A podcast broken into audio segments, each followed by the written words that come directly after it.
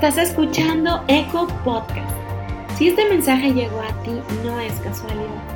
Dios tiene algo que decirte hoy, pues su deseo es que te conectes con su amor y su propósito. Él tiene buenos planes para tu vida en esta tierra. Escucha su voz.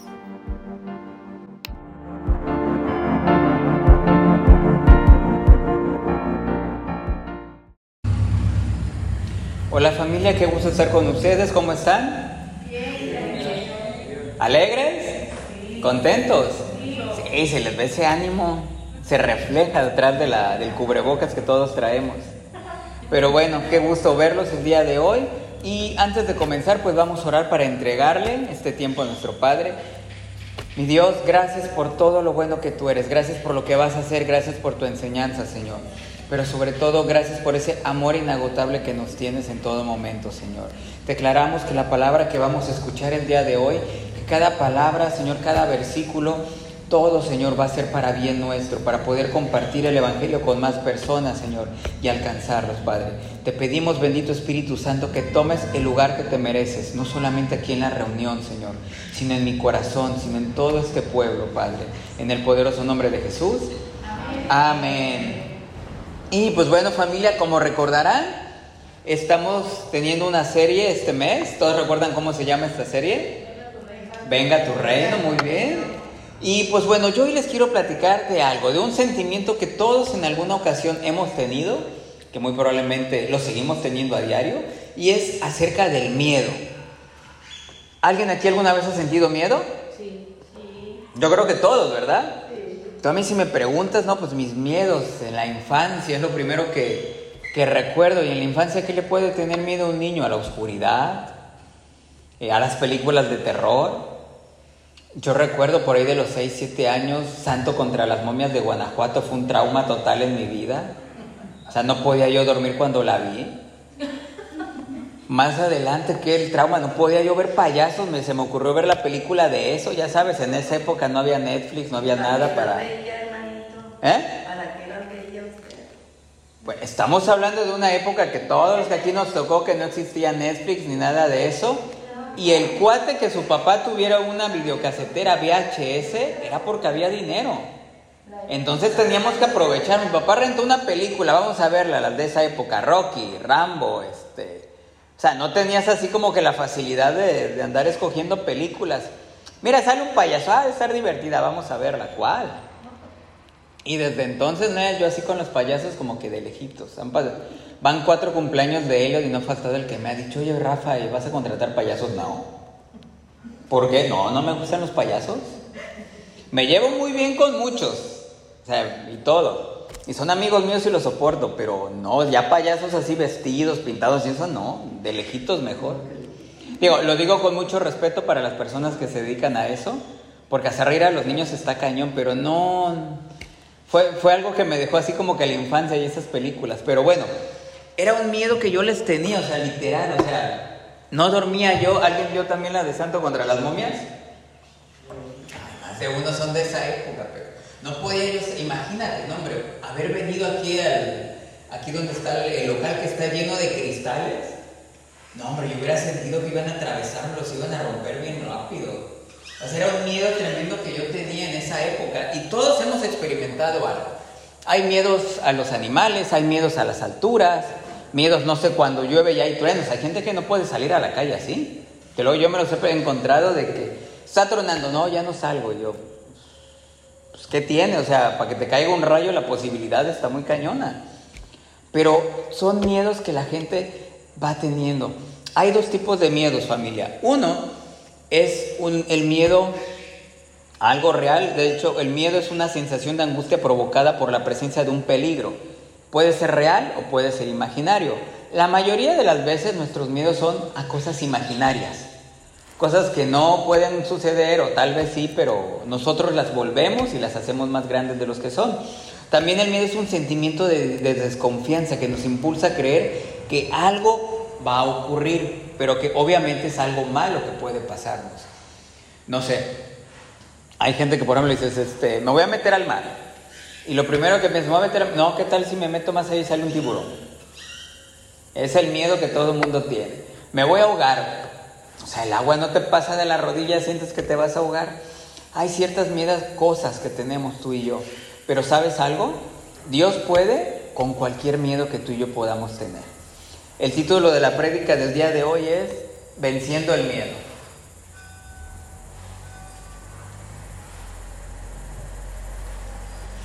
Ahora, cuando tú y yo tenemos miedo, olvidémonos un poquito ya de payasos diabólicos, extraterrestres, todo ese tipo de cosas que siempre vemos en las películas, ¿no? Que salió el monstruo que estaba dormido de no sé cuánto. Los miedos a los que tú y yo estamos enfrentando a diario son situaciones cotidianas. ¿Qué es un miedo? El miedo empieza simplemente como un este como una duda, como un temor, una incertidumbre de algo y nosotros lo empezamos a alimentar. Vamos a hacerlo más grande, ¿no? Vamos a hacerlo más grande. ¿Y qué pasa cuando lo hacemos más grande? Empieza a crecer, nos empieza prácticamente a envolver, es como un arbolito, échale agua, va creciendo hasta que se hace más grande, más fuerte, ya no lo puedes tirar, te termina dando sombra y te cubre. Lo mismo pasa con los miedos, familia, mientras tú le estés ahí abonando más, va creciendo y de ser simplemente algo en lo que simplemente desconfías, va a ser algo que te vaya a dar miedo algo que vas a decir, no puedo con ello. Y el primer error que tenemos cuando tenemos miedo a algo es decir, Señor, o sea, quítamelo, haré cualquier cosa. Hago lo que sea por quitarme este miedo. Hago lo que sea por hacer a un lado esta situación que me está incomodando. Por ejemplo, andamos mal de salud. ¿Qué te dice? Bájale a los tacos, bájale a la comida, la vitamina T, así estoy bien. Llega un momento en que estás medio atascado de triglicéridos, este, problemas de presión arterial, este, problemas para respirar, lo que tú quieras. Te llevan con el nutriólogo y ahora sí, me la voy a llevar puro atún, manzana verde y agua. No te en una semana me pongo bien. ¿Y qué es lo que decimos? Hago lo que sea por estar bien. Hay ocasiones en que estamos haciendo reparaciones a nuestra casa y nos dicen, mira, si aplicas este producto, olvídate de las goteras, queda bien. Eh, está muy caro, dame de barato, es algo sencillo. Ya cuando empieza la temporada de lluvias y te está cayendo ahí agua a la pantalla plana, llegas ahí a la ferretería y que dices, dame lo más caro, lo que sea, con tal ya de arreglar. El error de nosotros es cuando tenemos un problema familiar, ponernos y decir, hago lo que sea para salir de ahí. Y no es eso, lo que tú y yo tenemos que decir, lo que tú y yo tenemos que sentir y hacer es decir, Señor, voy a hacer lo que tú quieras para yo salir de este problema. Señor, voy a hacer lo que tú me digas para poder solucionar esto. Esa es la actitud que yo, tú y yo debemos de tener. Primera de Pedro 5, al 5 7 nos dice, pongan todas sus preocupaciones y ansiedades en las manos de Dios, porque Él cuida de ustedes. Amén.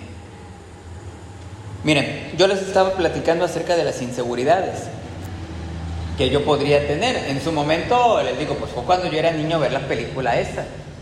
Años después, ya estoy hablando como de la prepa, la volví a ver, ya sabes, no hay nada que ver en la madrugada y te pones a estarle cambiando. Y literalmente me reía yo de ver, de los efectos de, esa época, ¿no? De las máscaras todas las feas que nadie las creía y te terminabas riendo. Antes de pandemia se me hizo ir a Guanajuato con mi esposa. Y ya si estamos aquí, tengo que ir a ver el famoso este, Museo de las Momias de Guanajuato, ¿no? para quitarme esa espinita de niño. Y ya fuimos y como de costumbre me decía el de dice, uno por lo menos de todos los que entran cada día, que son un montón, tienen que venir a hacer la misma pregunta. Oye, ¿y en sí aquí filmaron las momias de Guanajuato? Sí, sí lo hicieron. Se fue como que sacarme la espina, o sea, de, un miedo, de algo que yo tenía ahí desde hace años. ¿A qué voy con esto? Cuando ves realmente la realidad, te das cuenta que tú simplemente alimentabas algo. ¿Cuántos años estuve yo, obviamente era un niño, pensando en eso y al ver la realidad de frente te das cuenta que no había por qué tenerle miedo? ¿Tu realidad sabes cuál es? Que tienes a tu Padre junto a ti, que tienes a Dios junto a ti. Y eso es lo que tú y yo tenemos que ver, familia. Podemos estar viendo el problema, pero tenemos que quitarnos la venda de los ojos y estarlo viendo como algo muy grande, como algo imposible. Y realmente voltear a ver a Dios que está junto a ti, que está junto a mí. Tú y yo podemos, amén por eso, ¿verdad? Amén. Tú y yo podemos vivir con inseguridades, pero que esa inseguridad se vuelva un miedo imposible, únicamente depende de nosotros. ¿Todos tenemos aquí algún miedo? ¿Alguna inseguridad? No tenemos por qué tener miedo de, de admitirlo, de reconocerlo, porque no somos los únicos.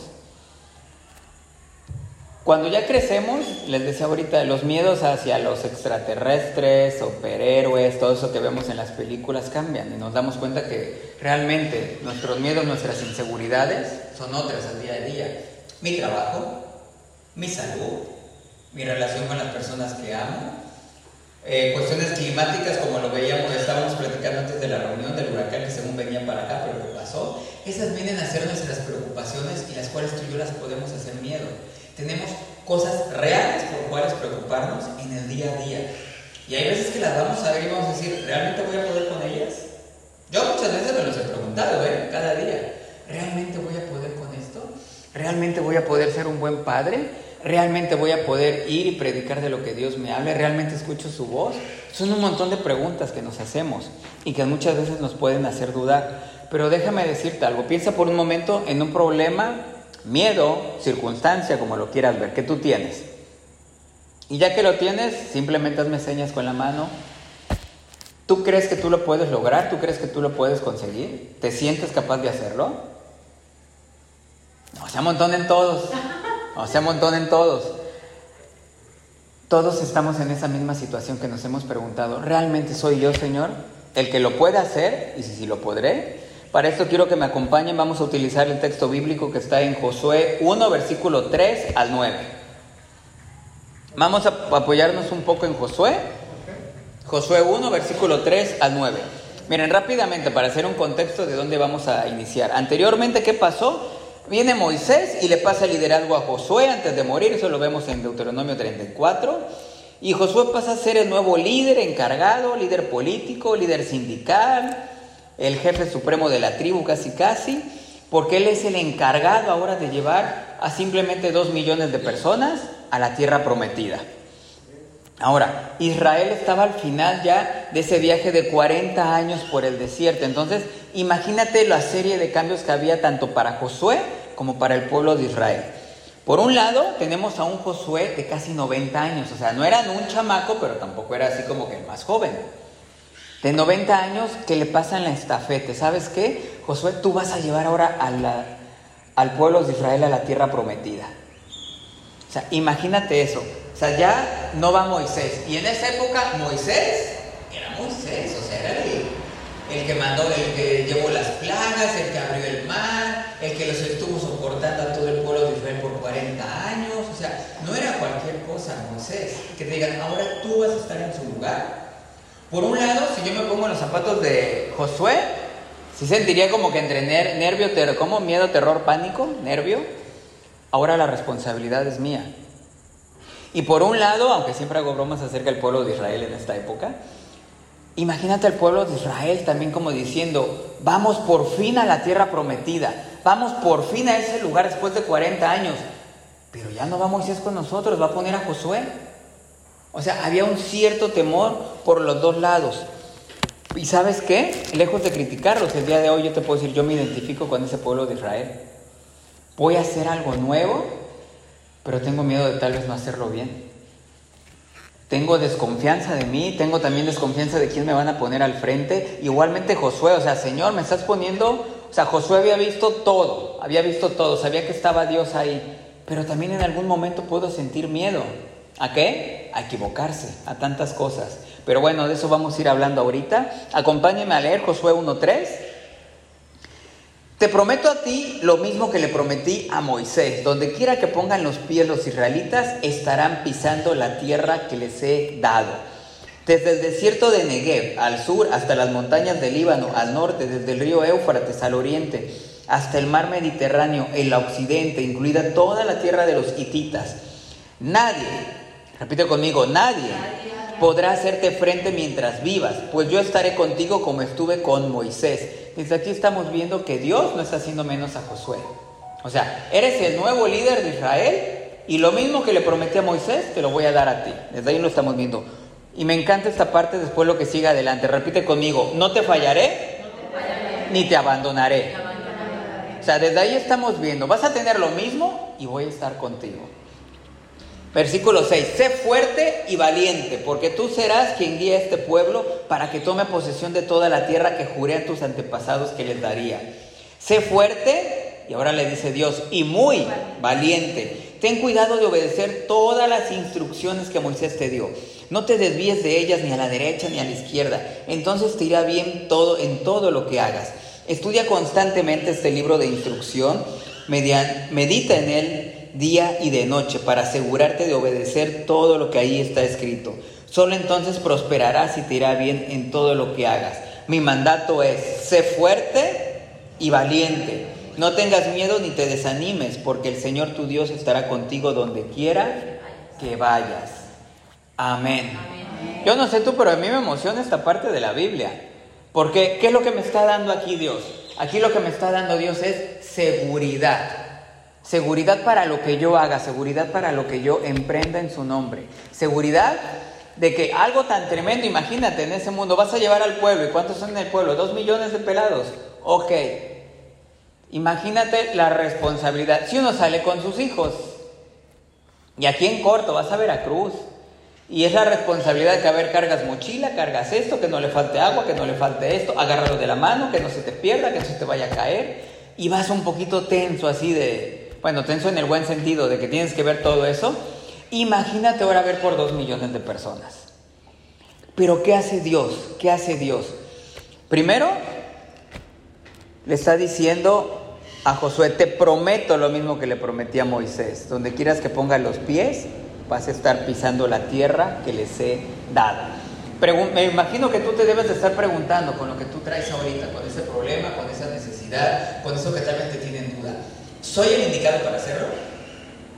Si esto me está pasando a mí, ¿significa que soy un perdedor o significa que soy el indicado? Porque yo no me siento como el indicado para poder hacerlo. Déjame decirte algo, si estás parado ahí y estás pasando por eso, es porque Dios te considera que tú eres la persona más indicada para hacerlo que tú eres el mejor prospecto para ser el líder y tú eres lo, el mejor para llevarlo a cabo. Aquí, ¿qué pasaba con Josué? ¿Por qué Dios lo escogió? Bueno, desde números 27, 18 podemos ver cómo Dios le dice a Moisés, vas a escoger a Josué. Oras por él, le pones la mano, lo presentas ante todo, le pasas el gafete, todo lo que tú quieras. Él es el nuevo. Aparte, era uno de los pocos sobrevivientes que había que les tocó ver prácticamente las plagas, el éxodo, él vio todo, él le tocó vivirlo todo. Aparte, fue la mano derecha de Moisés durante 40 años. O sea, prácticamente le ayudó a llevar el registro de todas las veces que se pelearon los israelitas, de todas las broncas que tuvieron. Él conocía toda la situación. Y por último, como una cereza en el pastel, podemos decir aparte que Josué fue uno de los dos espías que mandaron, que regresaron y que dijeron, sí podemos, sí podemos, él junto con Caleb. Así que credenciales había además para que Dios les dijera, tú vas a ser el sucesor. Piensa por un momento, ¿tú qué has hecho? ¿Tú qué haces? ¿Tú oras? Ahorita que estábamos en la alabanza que decíamos, todos hemos recibido aquí a Cristo como nuestro Señor y Salvador, ¿verdad? Entonces desde ahí siéntete capaz para lograr y para vencer ese miedo que tú traes. Más adelante, ¿qué pasa? Bueno, estamos viendo ya el nuevo trabajo que le da. Vas a llevarlos, ok. ¿Qué pasaba aquí? Dios lo estaba poniendo a Josué al frente para que le llevara al pueblo. Dios te pone a ti ahí a que lo hagas. ¿Por qué? Porque tú conoces de Dios, porque tú conoces de su palabra y porque no vas a andar perdido. ¿Cuántos de nosotros nos has pasado que te vas de vacaciones o viajas a algún lado y no sabes ni qué bendita carretera agarrar? Que no sabes por qué calle meterte ni nada. Pero ¿qué pasa cuando bendito Dios con la tecnología podemos poner ahí nuestra aplicación con el navegador? ¿Eh? ¿Qué tal? Te dicen, te avisan si hay baches, te avisan si hay federales, si hay tránsitos. O sea, vas, te van llevando de la mano. Así es como nosotros queremos que nos lleve Dios. ¿Para qué? Para que podamos disfrutar de este viaje, familia.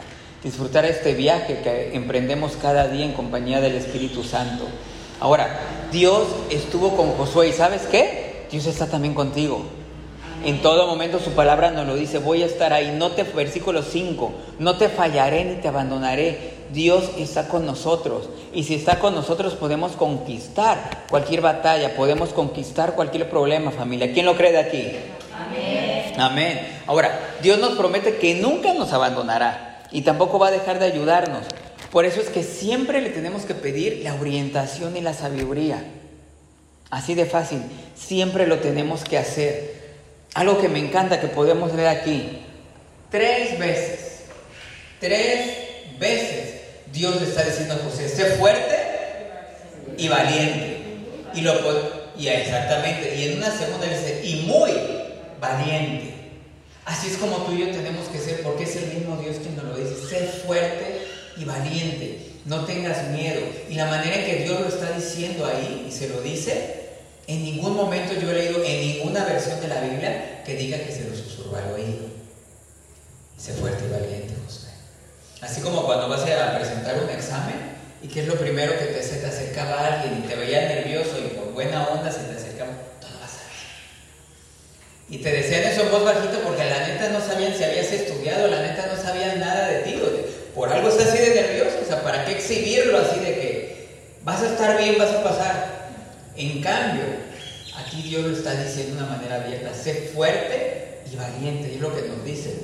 Y si nos lo dice de esa manera Dios, es porque Él confiaba en Josué y es porque Él confía en todos y cada uno de nosotros. Ahora, hay algo que aquí también nos está diciendo. Josué 1.8, la versión RCH, o sea, la versión Rafa comparte hoy, dice, lee, calla y obedece. Lee la escritura, olvídate de andar haciendo así como que tus conjeturas si es bueno o malo, solamente obedécela. Josué conocía la ley de Moisés, recordemos que Moisés bajó con las tablas, Josué conocía todo y, Dios que le dice, estudiala. O sea, no, no, me basta que hayas estado 40 años ahí caminando, que hayas estado 40 años con Moisés. Estudia la palabra, no te apartes de ella para que sepas realmente qué es lo que tienes que hacer. Tienes que obedecer esos mandamientos. ¿Alguien de aquí quiere tener éxito en su vida? Todos. Y no estamos hablando de un éxito económico, no estamos hablando de un éxito para que tengas miles de seguidores en tu Facebook. Estamos hablando de un éxito en el camino con Dios. De ser bendecidos cada día, familia, que eso es lo que realmente importa, realmente lo que buscamos. Entonces tenemos que aprender a obedecer. Y tenemos también que aprender que la palabra de Dios la tenemos que buscar cada día para saber qué es lo que tenemos que hacer. Ahora, hay tres puntos que yo te quiero compartir de aquí que podemos aprender de Dios. Punto número uno, podemos vencer el miedo porque Dios está con nosotros. Dilo conmigo, ¿puedo vencer el miedo? Porque Dios está conmigo. Jeremías 1, versículos 7 y 8 nos dice, no digas soy demasiado joven. Yo le agregaría también ahí, no digas soy demasiado viejo, no digas no tengo experiencia, en pocas palabras, no pongamos pretextos, familia. Me contesta el Señor, porque debes ir donde quiera que te mande y decir lo que yo te diga. No le tengas miedo a la gente, porque estaré contigo y te protegeré. Yo el Señor he hablado. Estaré contigo y te protegeré. ¿Qué más queremos? ¿Qué más queremos? En lugar de pensar que por la situación que estemos pasando, que ese miedo que tenemos a lo que tú quieras, salud, dinero, lo que más quieras ahí, sea imposible. Recordemos la voz de Dios que nos dice, te protegeré y estaré contigo. Entonces, si Dios dice que conoce nuestros planes y que son planes de bien y no para mal para nuestra vida, tenemos que estar confiados, tenemos que estar seguros. ¿Qué pasa cuando a los niños los llevamos? Te voy a llevar a tal. No, no quiero, papá. No, no quiero, papá. ¿Ya lo llevas? Le invitas al lugar donde querías. ¿Te gustó? Sí.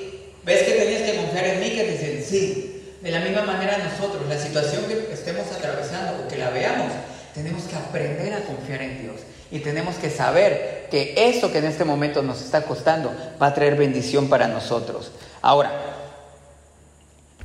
nuestra identidad en Dios, déjame decirte algo, no implica que no tengamos miedo. El miedo es un sentimiento que tenemos como humanos. El miedo no lo vamos a poder controlar. Va a haber situaciones que yo te, que te pida o que necesites hacer algo y por un momento vas a tener miedo. No sé, que te digan, pasa por aquí en la noche y que veas todo oscuro. Igual y no llevas miedo, pero precaución a no caerte en algún lugar y no estés esperando que alguien salga. ¿Qué radica realmente en nosotros, en esa posición que tenemos, este, en nuestra identidad con Dios? No tenemos que tener temores, ¿Por qué? Porque todo lo que hagamos tenemos que estar actuando en fe. Di conmigo, actuar en fe. Cuando tú y yo actuamos en fe, no tenemos por qué tener miedo, familia, porque Dios va con nosotros. Punto número dos. Debemos, y escúchalo muy bien, debemos confiar en Dios. Olvídate por un momento en la confianza en ti mismo, en tu dinero, en la confianza en el vecino, en la confianza en las relaciones, en la confianza en que tengo que tener un chaleco antibalas, eh, perdón, camioneta blindada, así todo eso que luego vemos en las películas. No, hombre, aquel va bien seguro, lleva escoltas. Olvídate de toda cosa. Si tienes al Padre que es del Creador del cielo y la tierra, tú estás plantado en nuestra roca. ¿Quién es nuestra roca? Cristo. Entonces tenemos que tener confianza en Él. Salmo 56, 3 nos dice, pero cuando tenga miedo, en ti pondré mi confianza. Cuando tenga miedo, en ti pondré mi confianza. Así es como nos tenemos que parar. Así es como tenemos que actuar familia. ¿Tienes miedo? Pon tu confianza en Dios, porque Él no te va a defraudar. Cualquier otra persona lo podrá hacer menos Él. Jeremías 17, 7. Pero benditos son los que confían en el Señor y han hecho que el Señor sea su esperanza y su confianza. La semana pasada estaba platicando con un amigo y pues bueno, están pasando por ciertas cuestiones médicas y este y salió la plática y todo, él conoce de Dios bastante y recuerdo que me decía él, yo no tengo miedo a la muerte. Pero así con una templeza y con una seguridad así tremenda. Dice, yo no tengo miedo a la muerte. Porque sé que si se muero, me voy con el Padre. Yo eso también lo he dicho muchas veces. Y yo sé que muchos de aquí lo hemos dicho. Pero en la manera en que Él me lo dijo, aprendí algo nuevo. Y no porque no lo supiera, sino al verlo realmente digo, wow, voy a aprender algo. Dice, y mi familia, si me voy, no me preocupo. ¿Por qué? Porque yo sé que Dios va a ver por ellos. Amén. Y están en la mano de Dios. Amén. Dice, y si por algo nos vamos todos, todos vamos a estar con el Señor. Y terminando de decir eso, lejos de poner una cara así como, todos vamos a estar, así como que apretando con el Señor. No, era una sonrisa. En todo el momento cuando estaba yo platicando con esta persona, me lo decía seguro y me lo decía alegre. O sea, eran unos contrastes. Oye, estás hablando de la muerte. Mi Rafa, nos vamos con Dios. Y Dios va a ver por mi familia porque siempre ha visto por mí. Y si nos vamos todos, pues ya nos vimos todos. ¿Cuál es el problema? Dijo, me, no es la palabra me impresionó, es simplemente me impactó. Digo, tienes toda la razón. Y aunque yo ya lo sabía y yo siempre le he dicho, Señor, algún día a estar contigo, el ver la magnitud de la confianza en Dios, digo, Señor, yo quiero tener una fe y una confianza en Dios como la tiene Él.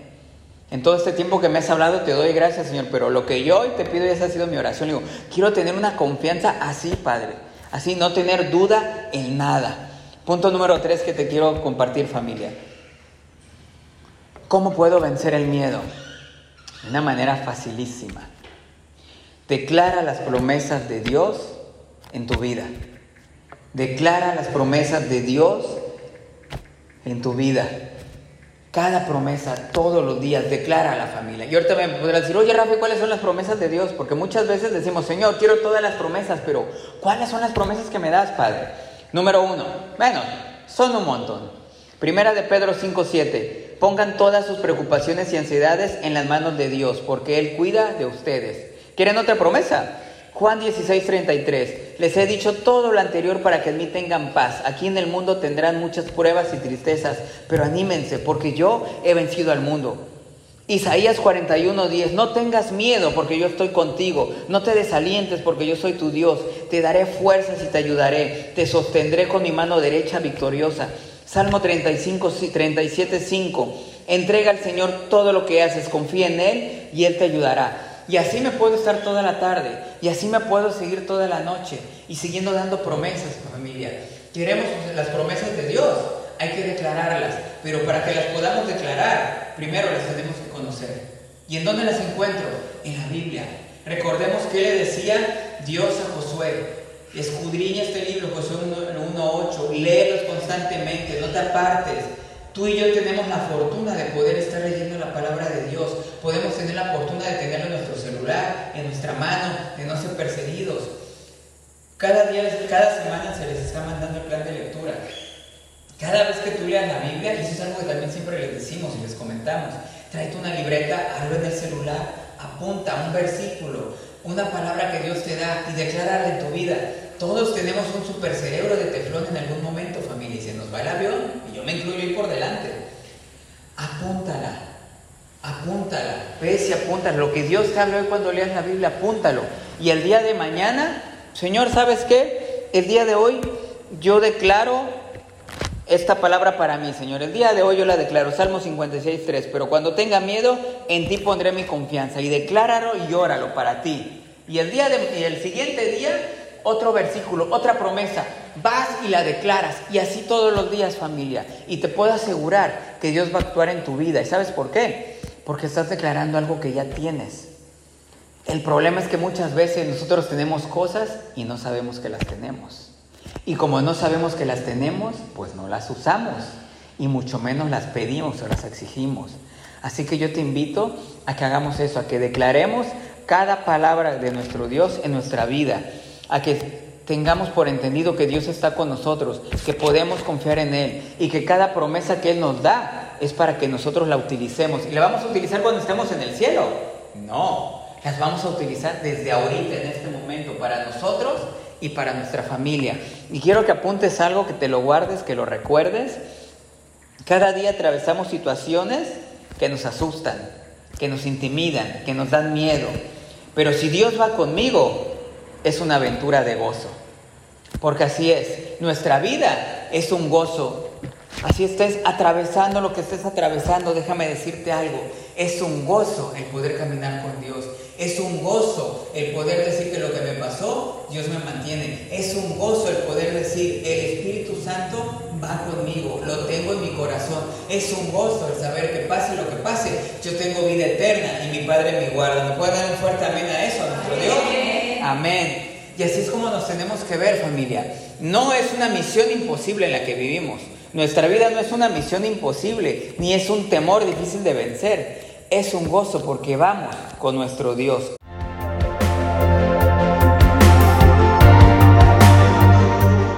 Gracias por escuchar Eco Podcast.